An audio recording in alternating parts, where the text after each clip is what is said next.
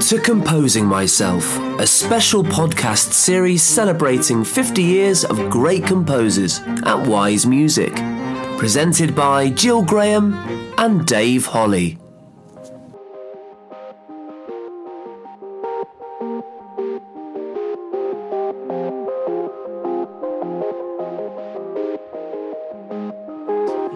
Yeah, so there's one of those people here in the UK uh, who is an organist somewhere uh, who is really into the phonographs and he makes the blank phonograph cylinders for people like me. Who, I think there's only a handful of people in the world who are interested in recording on phonographs and he supplies them to us. So How do you record onto phonograph? It's very simple. You know how a phonograph works. So With a horn? Yeah. So l- let's start at the beginning of the chain. There's the cylinder. The cylinder has grooves in it, like a vinyl record. Yeah, so that's before. That- this is before records. Before gramophones. came on. and- They yeah. worked on a cylinder. It's, a- it's kind of just like a round vinyl. like it's like the inside of a toilet roll. Yes. yeah, but made out of metal usually with some wax coating. It's, it's a wax. Yeah. It's, it's made out of wax or a type of wax, uh, wax mixture somehow. So that has grooves in it just like a record. Then you have the needle. Mm. And just behind the needle, the only thing that's there is the horn. There's no electricity involved. So the horn just amplifies the sound because of how the conic shape of, of the horn. Yeah. So how to record on it? Can you guess? The other way. The other way around. Yes. You shout into the horn, the needle will vibrate. so you, you change the needle then into a more sharp, like knife looking needle. Yeah. And the, the sound from the horn will vibrate the needle to cut the, the cylinder as it's turning. Um, So, what, what what kind of stuff have you? Because they're, they're very short in length, aren't they? As well. There, uh, two minutes is the standard. There are four minute ones, Yeah. um, and my my player can do both. Uh, but most of the tapes I have, or, or cylinders I have, are only two minutes. That was the standard.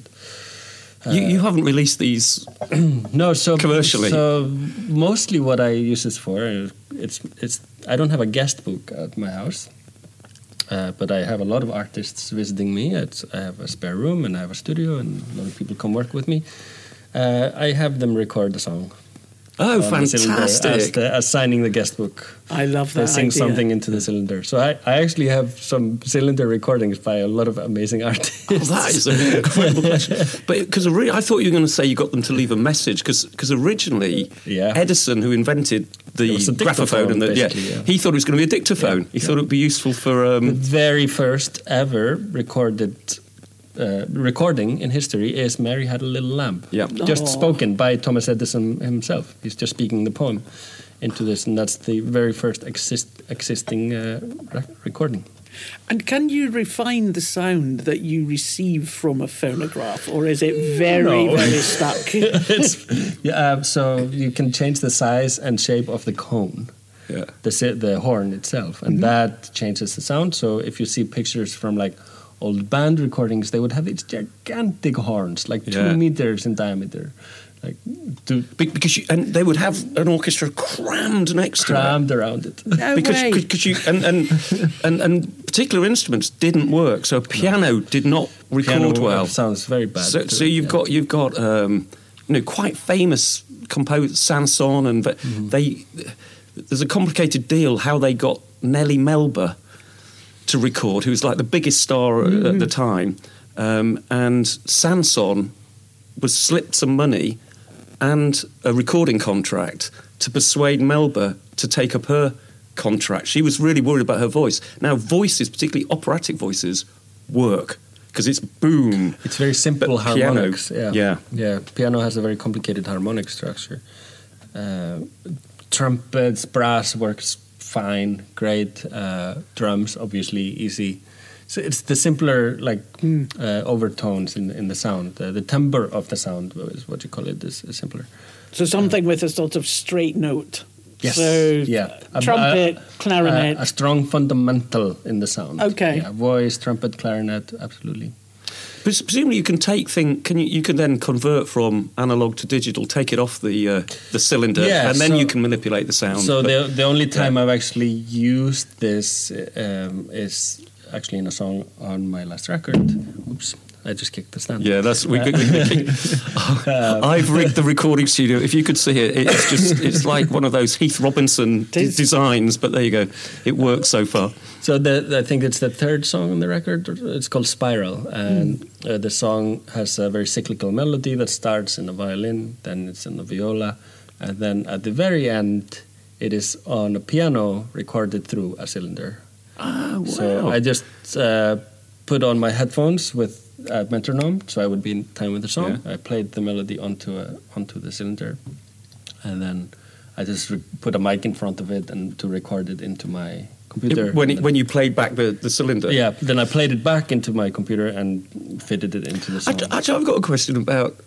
I've only ever heard cylinders and those early discs played back that had a crackle to them because they've been played, Yes. you know. Yeah. But when you record a new one and Still play it crackles. back, so it always crackles. Yeah, Even yeah. brand new in the day when they got bought them. Yeah, but of course they crackle more over time. But Yeah. the crackle, I, I think, I don't know.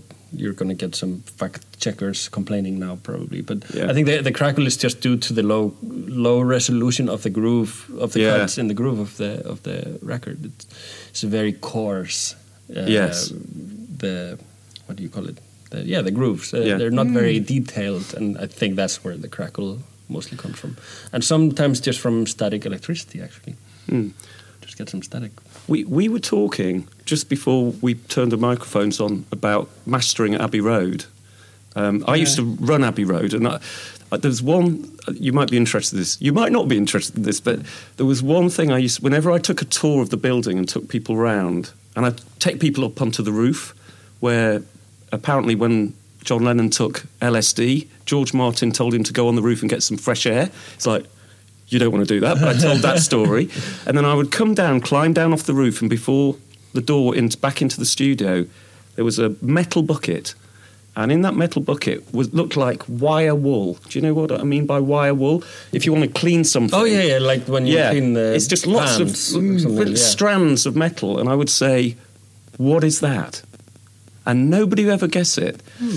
Actually, one person did guess it. Um, oh, I can't remember who it was. It was going to be a big name drop. I've forgotten his name. Country West. Keith Urban. Hmm. Keith Urban guessed what it was. It was the groove. So every master that was cut on vinyl, Oh, yeah. they cut the groove out. What do you do with the bit that's been scraped out? Well, it's slightly toxic. Oh, so they put it into this metal bin with a lid. And I said, "That's that." You know, I said the Beatles grooves in there 'cause I don't know It's whether not it was just slightly toxic. The whole vinyl record is li- it's It's very- it's Well, toxic. yeah. Yeah. they're not recyclable. It's a hazardous material actually, and I've, I read some studies that uh, if you keep a lot of records in your house your whole life, you're more likely to get certain diseases. Oh, blimey! I didn't know that. Is that where the phrase "get into the groove" came from? if someone was I- misbehaving yeah, I and mastering, so. get into the groove. Yeah. But I, mean, think that makes with sense. isn't there now uh, a version of vinyl which is more environmentally less toxic? I believe so. Coming yeah. out. yeah, I believe so. Yeah. I lost all my vinyl. my my wife burnt her house down, and um, I got back from a trip. I like how you just blamed that on your wife. Well, I was in I was I was in Ireland at the time. It wasn't me. She was there on a, well with the children, um, and she'd left a, a, some curtains draped over a lamp, and the lamp smouldered, and she left a window open so air oxygen came in, and she burnt the house down, which was a bit. Of, but it, it killed all my vinyl. So. Uh, That would have been everything. very toxic It smoke would have been. from Oh, fire. It was. Hot. I went in and sort of picked something up, and it was just thick, oily, toxic, horrible stuff. Yeah. Well, that's quite terrible. I'm sorry that happened. Well, Well, it- that's terrible. They rebuilt it. We sold it at a profit. it wasn't too bad in the end. Yeah. Except you lost the vinyl. Yeah. I mean, it's really interesting, isn't it? Going back in time to how sound was first reproduced, etc. I mean, what was the first musical sound that you're aware of? Oh, you're Having bringing us back on heard- track with the Um, interview. this right, is we're doing great. a podcast, aren't we? Yeah, yeah. Hello, welcome to this. Uh. Yeah, yeah. You, We'll you do that at the bit, end. yeah, I can do it now if you like. yeah. no, no, No. so your first musical experience, well, memory. I Yeah, when did music hit you? Yeah. Um, I I feel like there there were a few, definitely a few times in my youth where that happened. Um, I don't know if you know I don't know what was the first one, but I was very early on kind of would become kind of obsessed or tran- transfixed by by by songs. I would want to play them on repeat very much when I was a kid. Um, and it was often when I when there was some kind of emotive element to it, and I just can't for the life of me remember what it would have been the first one. But I remember some early ones, like some Icelandic children's music. I would you know play through the whole album, but there would be like this one melancholic part, you know, which you don't hear a lot on kids' album, but they need the dynamic, they need the Yeah. arc to the story. Maybe it was like. Um, uh, oh yeah, it was a, it was a children's story that has music to it. A radio radio play uh, called Dýrin í Hálsaskógi, and there's a devastating piece where the animal dies at the end, you know. And I just I would just listen to it on repeat again and again. I was probably only like five years old, you know. And at a similar time, because my mom played guitar, she doesn't really anymore, but she was kind of always the troubadour at parties and stuff, you know, playing guitar and singing. What sort of uh, stuff would she play? just Icelandic folk songs, you know. Um, but at some point, she told me, taught me the basic chords on the guitar, just just the E minor, you know. And I realized E minor can also be A minor. It's the same thing. You just move the two fingers down the string. And I sat there. I very vividly remember this. I sat there for the whole day, and I just played like la la la la these two chords until my fingers were bleeding. Oh, blimey. and is that the first time you made music? Yeah, and, and I, Yeah. I went so proud to my mom, like, Mom, I, I wrote Yeah. a song. Yeah. I wrote a song. And, I have no fingers left. yeah. and she was like, Yeah, Yeah. well, I kind of heard that one before. It's A minor and E minor. Great. I mean, that sort of explains the arc of some of your current music, does it not? Yeah, yeah. You know, A minor and E minor, two fingers. but I, were there artists that you looked up to when you were a kid, thinking, "I want to be like that one day"? Was it like that for you? So I, I have older siblings, and they both listen to rock a lot. So I I grew up listening to like Pearl Jam and Alice in Chains and like the grungy rock stuff. 90s rock, yeah. Uh, yeah, I was really into like Nirvana when I was like 9, 10, 11, and all these bands. So they, I grew up idolizing these people for better or worse. But, but then you decided to stop being a musician and start playing the drums, didn't you? Stop being a musician. Isn't that that's the old joke? Isn't it? I've never heard that Yeah, one yeah. before. what, do, uh, what do you call a person who hangs around with musicians? A A drummer, drummer. yeah. yeah. But you can translate all of these Or a jokes to a viola player in classical music. Is it? That's it, yeah. so it's just viola jokes. Yeah. The definition of perfect pitch is being able to throw a viola into a toilet without hitting the sides. For example. yeah. um, my viola player is uh, is he's like a archive of viola jokes. He just throws them out like every every hour or so on tour. there will be a viola joke coming Well, out. they, they say, don't they, that there are only seven stories, but they just get retold Yeah. over and over again. There's only three jokes, probably, that, you know. Um, Um, anyway, yeah, I started studying drums. I guess because I was into these into these bands more than anything else. Do you know, my um, son, he was quite quite a sort of, I wouldn't say angry, but he had a lot of aggression in his teenage years. And I think the best thing we ever bought him was a drum kit. So from the age of about thirteen, and he would just, cut- and he was he was quite a good drummer actually, particularly by by now he is. But did did did was that part of the attraction with drums, hitting things? I don't know. I was never really angry, but that, I was someone who was bullied and stuff. So yeah, I mean, I, I was not some. I mean, I was probably angry, but I was not aggressive. Yeah. I, that's never been in my personality. So I don't think it was necessarily that, but it was something that I could uh, fixate on. It's very meditative, obviously. Um, I would play. I would practice a lot. I would play Yeah. for a very long time. Um, so yes, it, it, it, music in general has always been. I think it started from that for me. You know, Yeah. it started as an es- escape. Um, Uh, Were you sort of playing guitar and drums at the same time, Yeah. and then I was, I mean, from age of seven or eight, I was fixed on the drums. Like sure, I would play the other instruments every now and then, Yeah. piano in my house and stuff, but it became like a big ambition to become like the best drummer. So I would practice. I practiced a lot.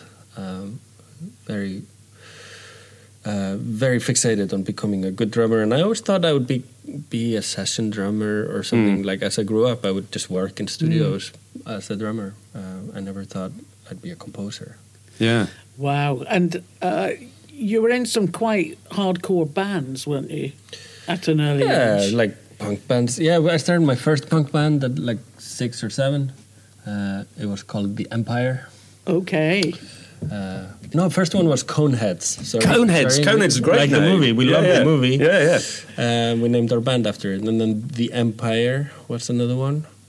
Uh, th- there may have been a series of um, yeah adolescent bands uh, throughout the you know the tween years that I don't even remember. The, the, the, And the then, one uh, I got was Fighting Shit. Yeah, so which that's is a very, memorable Yes, name in also, English. yeah. Also started as a joke, and then we just kind of grew up together, and it became a lot more serious band. Yeah. And we just felt like it was too late to change the name. I was listening to uh, as my research for this. I was listening to because I, didn't know fighting shit until this was Forgotten Daughters, Abandoned Sons. Was that one of the That- albums that that, you was like playing? that was you playing on that. On all the records, yeah. Oh, right, yeah. Uh, so You're that's a a more serious Dave time, yeah. I'm always a swat. I like to when someone says I did this, I like to go and listen to what that sounded like. Right. And and I'll tell you what, it's it, you would only want to listen to that kind of music at certain moods and certain times of the day. It would certainly wake you up. It's a very intense record. Yeah. It's very emotionally heavy. Uh, I mean, Forgotten Daughters, Abandoned Sons. Yeah, I, I can guess what's being said Yeah. in there. Yeah. but um, under the, I watched it on YouTube, and the comments underneath it, it clearly meant a lot to a lot of people. Underrated, Yeah. classic, all of that kind of stuff that, being that mentioned. was um, that record was a bit of a hit in the in that genre Yeah. actually, and we toured quite a lot around it, uh, mostly in the UK actually. I have been to every shithole in this country Hmm. uh, in those days. Have you ever been to Grimsby, my Yeah, hometown? I'm, I'm pretty sure we played Grimsby. Good. I know, I know there's a big, heavy rock, Yeah, hardcore yeah. rock community there. Yeah. I don't mean to call them shitholes, but you know, like the, the, the smaller towns often have very Yeah. strong. It might be uh, shithole, but it's my shithole. yeah, exactly. And we like fighting as well in Grimsby. So there that really works, yeah. Fighting in the hole for the, our younger listeners.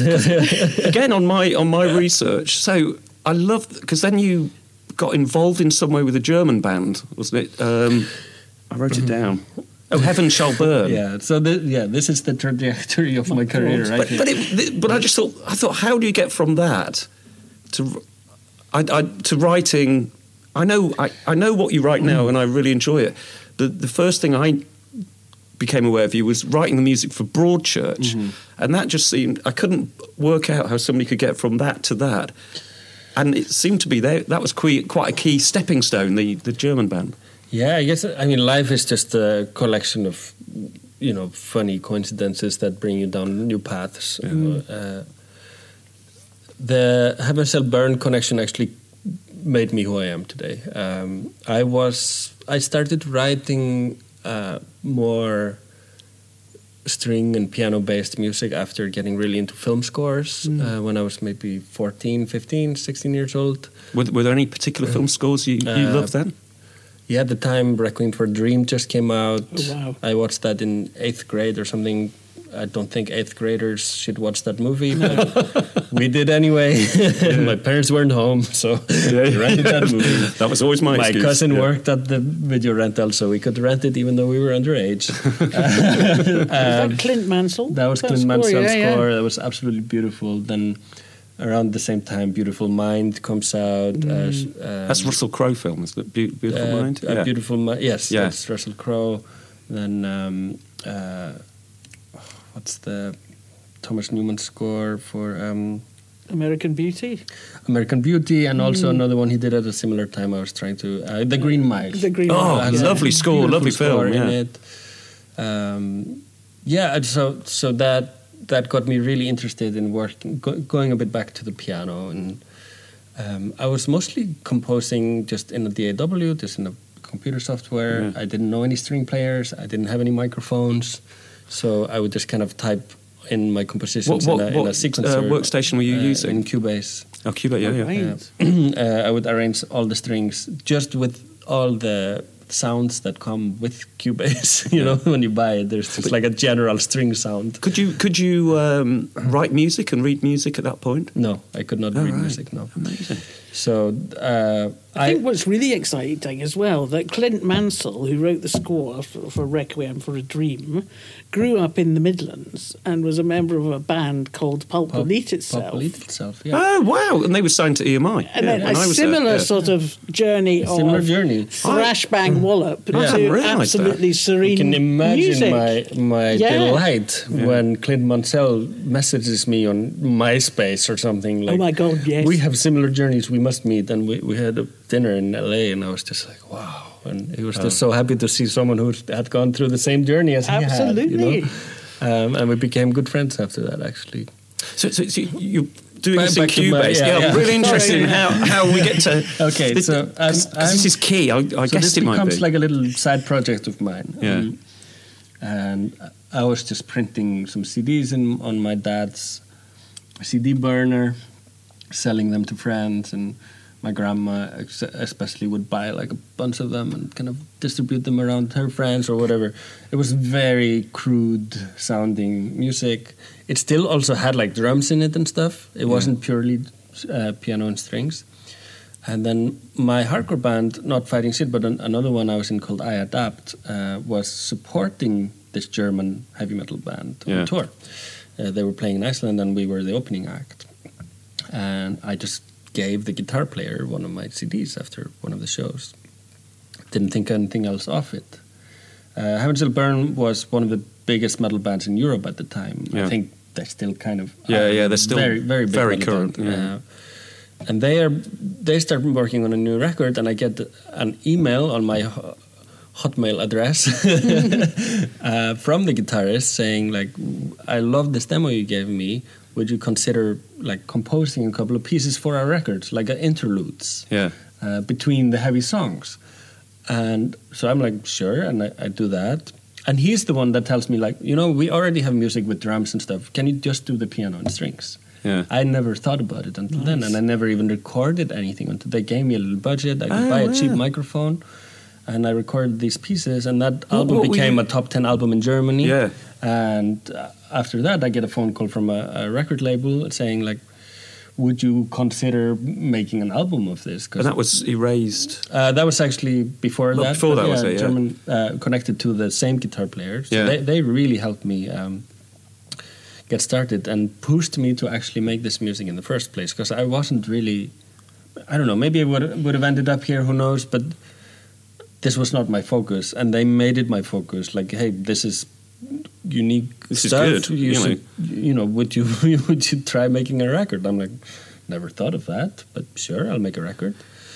Yeah, if you and want. that was Eulogy for Evolution. That was my Yeah, I was going to say. Well, I'm trying to remember the name of the album. yeah. Oh, Eulogy for Evolution. Eulogy for Evolution, and there's a lovely piece to start off with, Yeah. and then it goes into the, the last then- 30 seconds is. Sound like a uh, Yorkshire Terrier. yeah. Sorry, that's me approximating heavy metal using Yeah. my voice. Yeah, but yeah, but it's mostly just piano and strings.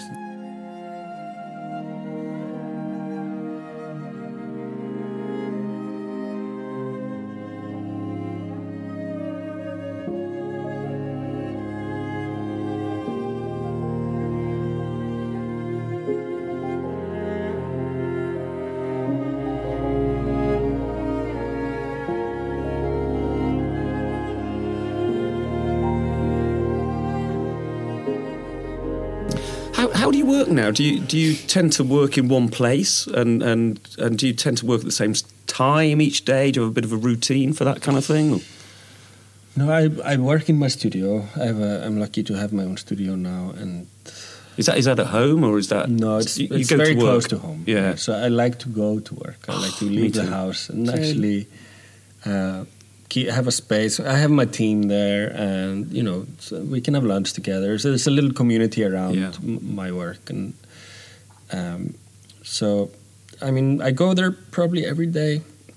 Whether I don't write music every day, you know, um, but I will sit down on the studio computer and play around with the synth every Yeah. day or the piano or something. And some days I get into the mood, then I stay and I just close the door and I don't do any more emails and I just focus. If I'm not in the mood, I'll just play around for a bit and then get back to my laptop and watch YouTube or, or But that's interesting. So to you- work in some other way.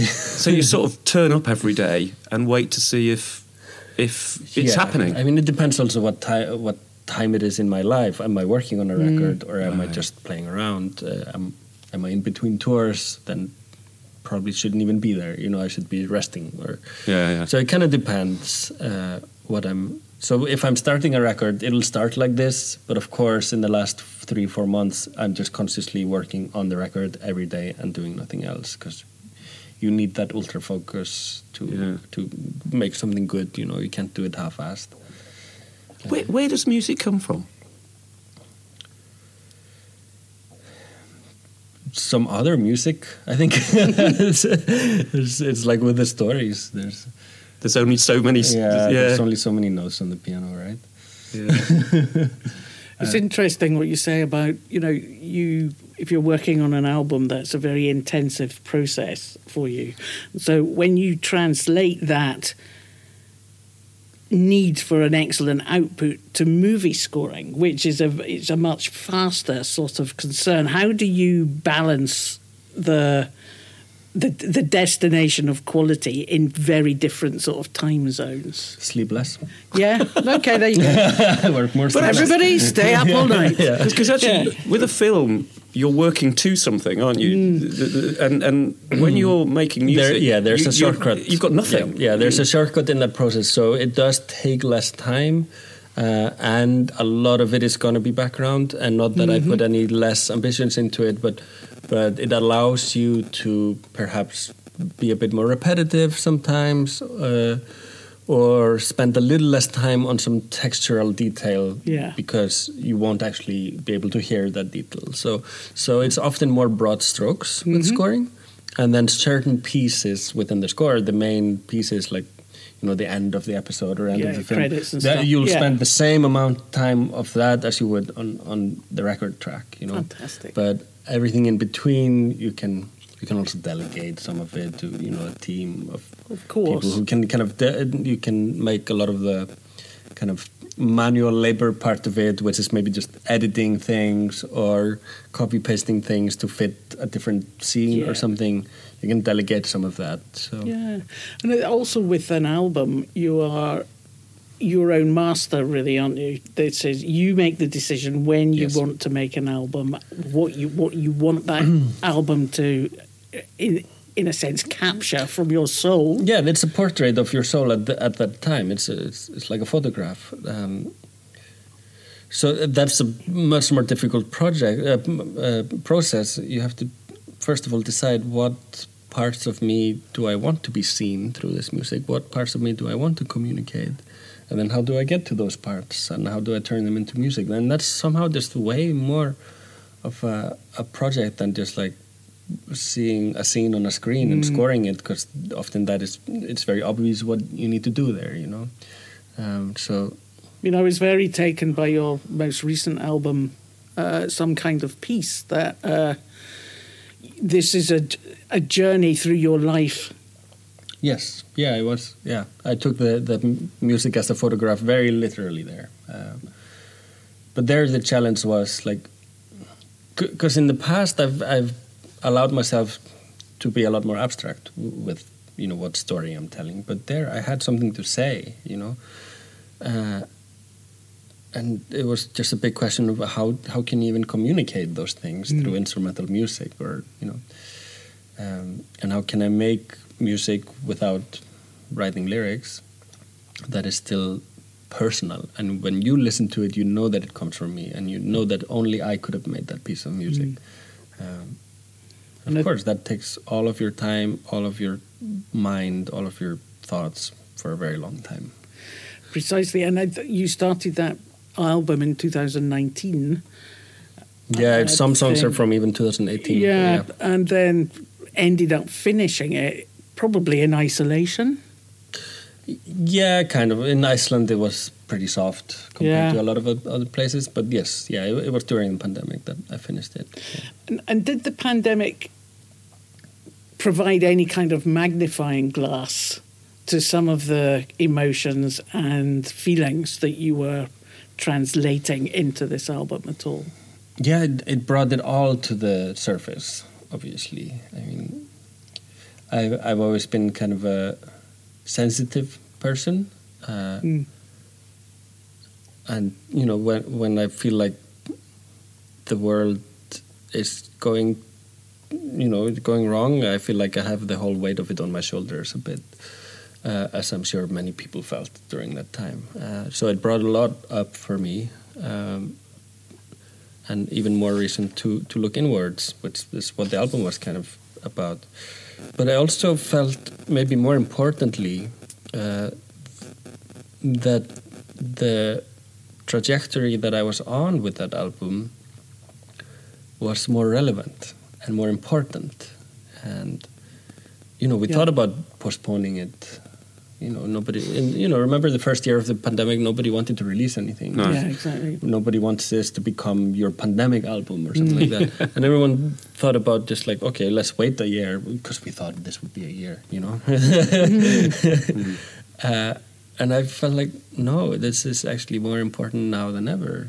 This to be vulnerable, Yeah. um, to to tell these sort of of stories, um, because in the end, it's it's something that uplifts us. It's the album, you know. It's it's about community. It's about the the things that are really important in life, and all those things came to the surface during the last few years. And I think we've forgotten all about it now, but but for a moment there, we were all a bit enlightened, weren't we? Yeah. A bit enlightened. and, and certainly that album really allows one to really explore your, your own emotions Yeah. as well. You know, you, Right. you're you're playing cards to people's emotions. I think, and I think it really works brilliantly.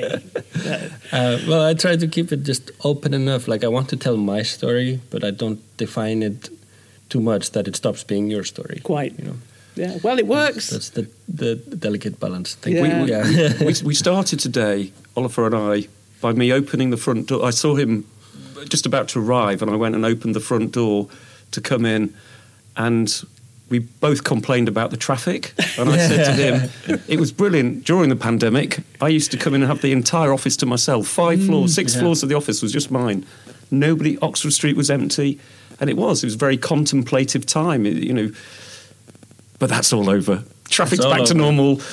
I've been to about six concerts in the last two weeks. You know, everything's happening. Remember when we thought like this whole pandemic was going to like change climate change? Yeah. Because we're not going to go back to our old ways, aren't we?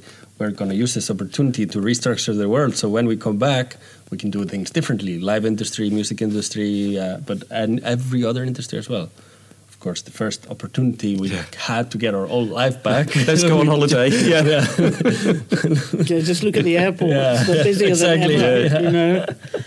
I, the one, while I was doing my homework for this piece, and I, I, I said I had a lovely time listening to all sorts of music. Um, the techno music I really enjoyed. Um, a song called "Blessed," I think it was. That I, um, was it "Blessed"? I don't think there's a song called "Blessed," but they all have that past tense to it. So Hang on, tech. Uh, what what could it be? Blurred. Blurred. There you go. Blurred. Sorry, I yeah. What's I've that written. called grammatically? The pa- the past tense, but like two, or all our songs are like ending with ed. Yeah, Yeah. past tense, Just past tense. Yeah, yeah, yeah. Is that that's English is so simple. isn't it? In Icelandic, that would be like a victimized past tense or Oh my something. because it's like blurred, like it's happening to you. Yes. You know? It's like it's past. It happened to you in the past. yes, that's exactly it. Yeah, yeah, yeah. And it would be have a different name whether it happened to me or you or her. It'd all be very. No, all the same in Yeah, yeah, beautifully simple, isn't it? isn't it brilliant? Yeah, But it, it's, it was one of a number of collaborations. I really enjoyed Blurred. See, I mean, I enjoyed quite a lot of the. I went through quite a few songs, but the one that I just put on and then found myself, I got to the end of it was um, it was you doing some stuff with Nils Frahm, Hmm. and it was a particular recording, Trance Trance Frendz. Yeah. But I was telling Gill, I was really confused by the title names because they're all like two zero uh, colon one seven oh oh dot two six. And I was thinking that must be the length of the song track. But is it is it a live album? It's a and that's live the album. time. That's the time when we pressed. Uh, so we we I, wrote. could, I was saying it was doing my head in. I, I couldn't work out what the code was. I thought there was a pattern in it, and it was an obvious Uh, pattern. the the whole album is a live improvisation made in one night. oh It was all improvised in one night, in one evening, and we started around eight. So I think the first track is like 2017. 2017. That's Yeah. the first track. That's when we pressed record. Yeah. And then we would record that track. Then we would always take a short break and spend a little bit time playing around, trying to look for new ideas. And then we, ha- when we had a new idea, we would press record again and try to make a song out of that idea. And that would be like 21, 30 or what? Yeah, yeah, that. I don't know. Yeah, because because I went, I thought they're all really. The first one's quite a long piece, and I thought, oh, that must have been twenty minutes then. No. because I wasn't. It, I was just listening to it, not not concentrating on it. Mm. And then there was one called 0026. I thought, oh, I wonder what they've done in That's twenty where they, seconds. That's Very where they, they get a bit more abstract. Yeah, actually they The do after as you go through them, The they after do. midnight pieces get a, more and more abstract. Yeah. But with that, it- it wasn't in front of an audience, was it? no, no, no. So yeah, I thought. But, but we filmed it all. We had two camera people with us. Oh, wow. And uh, the whole film is on YouTube, so you can actually watch the whole evening. yeah. There's a wonderful interlude in the middle where, where Nils makes pizza Oh wow, for dinner, and then we keep going. Quite right too. fantastic. Where and where did that happen? In Nils's old studio in Berlin, uh, Yeah. at his apartment actually, it was in his bedroom.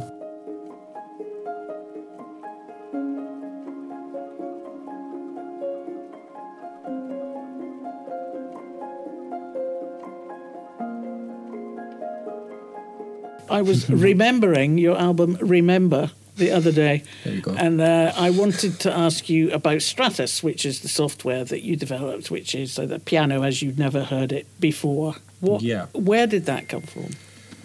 Stratus comes from. I mean, I think I just saw it somewhere in an airport or something, like one of these self-playing pianos. Okay. So, I mean, we have we've had them since the old Western style, you know, uh, piano roll. Yeah. Uh, but I think in the late nineties, Yamaha developed like a digital version of this, Yeah. and you'd see these sometimes around the world. Um, and I, I, I stumbled upon one of these pianos. I think it was in an airport on tour, and I was really like fascinated by it. Of course, I've seen it before, and I, I thought, oh, it's cool that they made these new ones, digital ones, for sale. But like, why?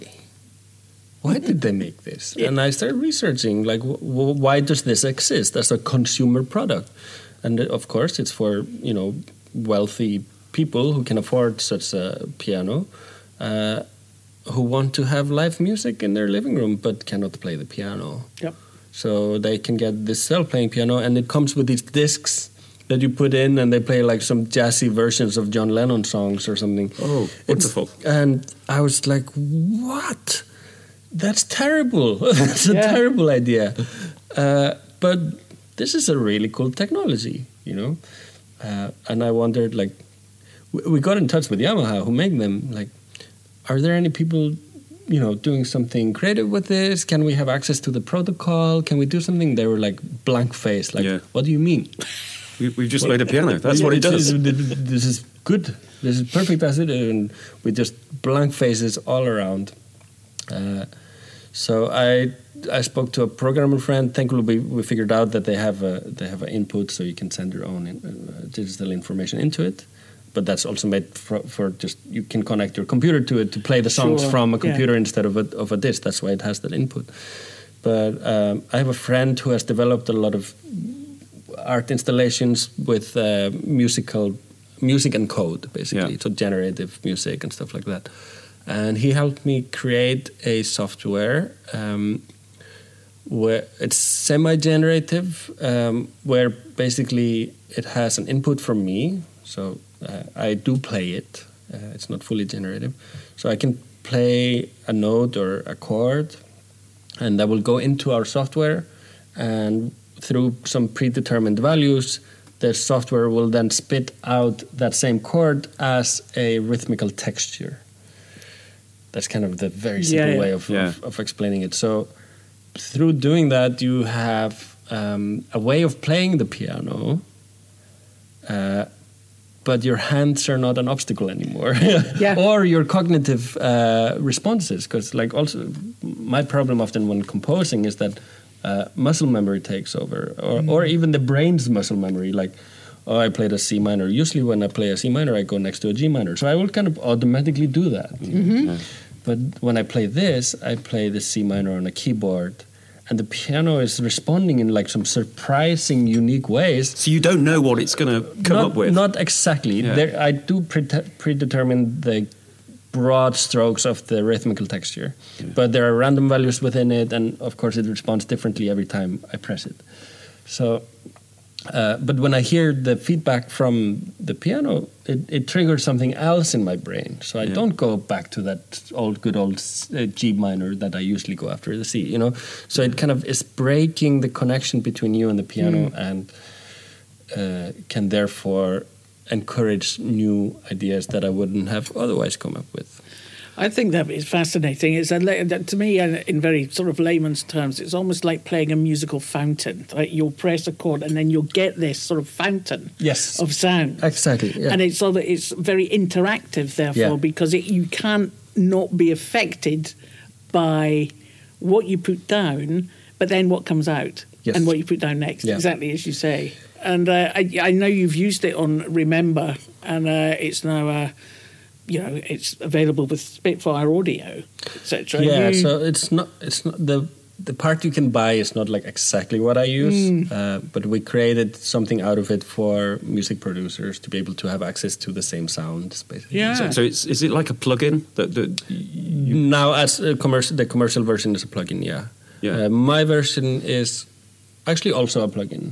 Yeah. Yeah. But it doesn't look like it's been made for selling. It's very ugly. it, it's it's we designed purely it commissioned for you and Yeah, yeah, developed yeah. for you? Yeah, yeah. Yeah, and you you can see it.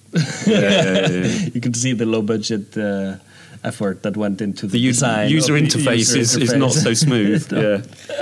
And I, we were talking over lunch that you're, uh, you feel that you're you're done with that now. That it's Yeah, not going to be something well, you're going to rely on. I still love it. I'm not. It still inspires me. So Mm. it's not that I'm done with it in that sense, but I just feel like I always need to be moving. yeah, And I feel like while that is still there as an option, I will always be drawn to it. And therefore, I won't think of anything new while that's still there. So I'm currently trying to get it get it out of my live show to start with, maybe, so that during live shows, there's a lot of improvis- improvisational parts in my live shows. I will be forced to kind of figure out what I can do without them now, Yeah. and see if I can discover something new. Because yeah, it's it's a lovely project. It's inspired so much music. yeah. I used it on some kind of piece as well.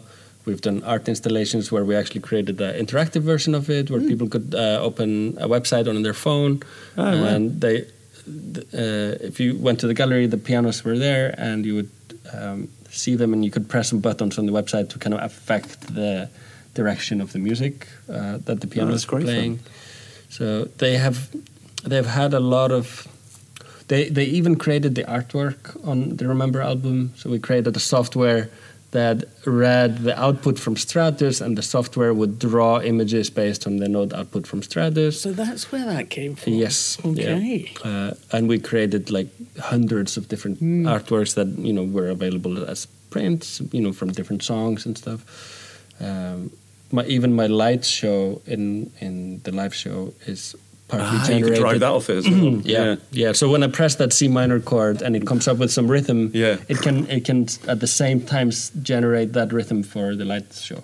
So we actually also have a partly generated How light. So w- my point is like this Stratus advent- adventure has been uh, has gotten so many fruits from it. You know, we've reaped. There's some saying here in English probably for this, some kind of a beautiful way of saying this, but it has reaped many fruits. I'm gonna go with that one. That's good. That's good enough. we can do fruits.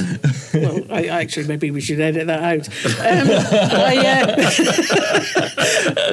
but, uh, apart from being one of the great composers of the world, composer, performers, multi instrumentalists, you write for film.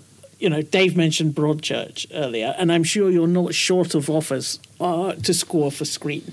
You know, No, that that's true. Yeah. how do you choose what you will do and what you'll? I don't not know. do? It's always hard. You're you're just trying to make the best educated guess. 'cause, you never know, do you? You can read the script and the script is great and the film is horrible. Like Yeah. I go with people. I have good people instincts. Uh, th- this is my strong side. You know, if I like the people uh, and I want to work with them, then the time was never wasted because I had a good time with someone. So Love that. That works. So who do you like best, Gill or me? Gill. That's the right answer, by the way. I always do that to my to my mother. I do, to my mother, I always say, "Who's your favourite grandchild?" And she goes, "I don't have a favourite grandchild. They're all the same." Yeah. But I think it's always a good question, particularly when they don't choose me. You know, I, I learned that. I learned this as a kid. It, it's horrible to get no answer to a question, and Yeah. you're both great, by the way. Uh, but when we, me and my friends would, we would like make a drawing, and we would go to my parents, like, Yeah. "Who made the best drawings?" And they would be like, "Well, they're all wonderful. We love Yeah, them all." We are like, "Oh, that sucks." Yeah, yeah. Uh, well, and then we, one of my friends, her dad, he would actually just say which one is the best. So we just always went to it because we wanted an answer. Yeah, yeah, yeah. We wanted to know which one was the best. We wanted to be challenged. We didn't want to be always pampered because we were children. You know. Yeah, I mean, I loved competition as a kid. I, Yeah. I, I, I mean, I lost a lot and cried when I lost things, but Yeah. occasionally you won and Yeah. You learned how to win, and, and it was good, and you took the loss as well. You know, yeah. It Yeah, it's toughens maybe you up. different when you're asking who is your favorite child because that's kind of it can yeah. cause like a more long term trauma than Yeah, I- whose drawing was the best. Yeah, I was, I was just trying to upset my mother, and she got David. How Um, do you describe your music? People say to me, "Oh, ambient, electronica, post-classical, minimalist." It's, Does it need a label? I don't think it does. Good. Uh, it's two types of music: good and bad music. yeah, there's good and bad music, and the only thing that matters in making music is knowing the difference between the two.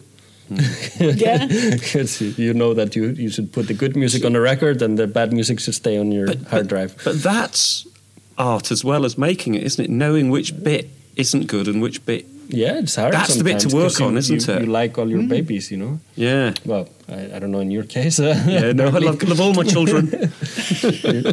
if they're listening to this. love them all equally, so it can Yeah. be hard to say, well, this one is not good. I'm gonna throw it away. It can be hard. Yeah, yeah. But I guess that's one of the key things of a creator, isn't it? You can't. You've got to know what works Yeah, within uh, the thing you're trying to make. A yeah. friend of mine told me uh, once that the, that's the only thing that is the difference between a good musician and a bad musician, and, Yeah. and a bad musician is the good musician has a good taste in music. Yeah. They know Yeah. which ideas to develop. I'm I'm learning uh, how to write at the moment. Uh, I'm writing a children's book, and I wrote it all the way through, and I thought it was great. Not very successful, and then I've gone to writing school now, and I'm I'm now beginning to understand why certain bits of it are dreadful. Yes. because I just. I just didn't understand enough of the genre that I was in and the, and the Yeah. techniques that were required, Yeah. and and I'm now starting to choose. That's a really good bit of writing, but it doesn't work for the story. You know, and it's brutal. You know, you've written something that's actually quite moving, and you go, it just doesn't doesn't fit in the story. You know, Yeah. Very upsetting. Have you not read any children's books, Dave? Not since no, I'm now reading them all the time to, re- to to refresh myself. But yeah. So the, the final question: What next? Have you got? What are your immediate and medium term plans? Well, I'm I'm supposed to be on a break, a holiday of some sorts, but somehow I'm here in London having meetings with Oh, we've dragged you over here. I'm so sorry. being interviewed by podcasts. So uh, my plan is to go back home tomorrow and and uh, continue being on a break. Me and my uh, fiance just moved into a new house. We're still renovating, and it's just for me that's like inspiring a little bit to focus on something else. You, you're still busy, you're still having a project, but it's something very different from what you're used to, and it helps relax the brain. And you know, you can while drilling holes in walls, you can easily get new ideas. You know. Absolutely. Um, and then, yeah, it's quite a few things in the works. I'm really interested in exploring what different avenues my music can take, uh, as we've been talking about today here. And I'm especially interested in seeing how I can stretch um, my style of music. Sorry, I never even answered what that is. You just asked me. Doesn't matter. Well, people can It's listen to it. Yeah. Good music is the Yes, answer, Gill. yeah. that was okay. So let's just stay with that. Yeah, good. Um, I, I'm really interested in seeing how how far I can stretch it.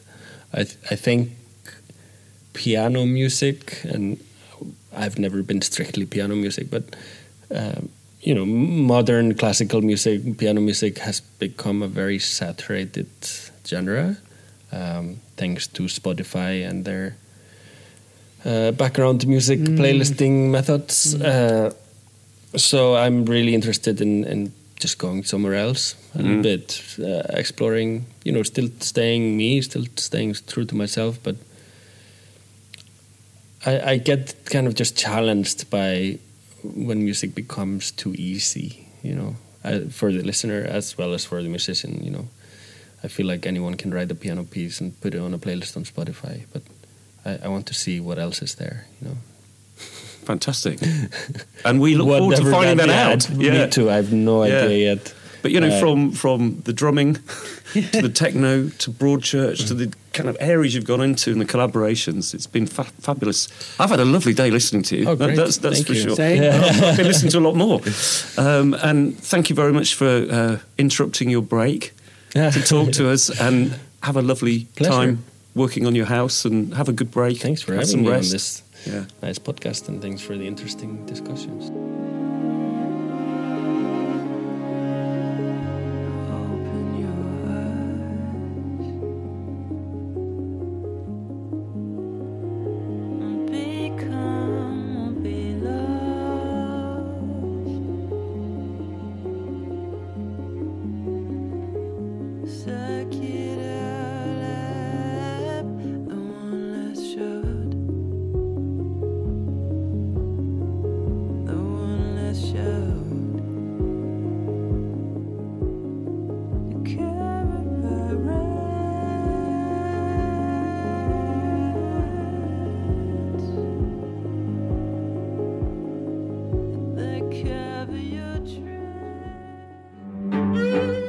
This episode of Composing Myself has been brought to you by Wise Music Group. Thanks for listening.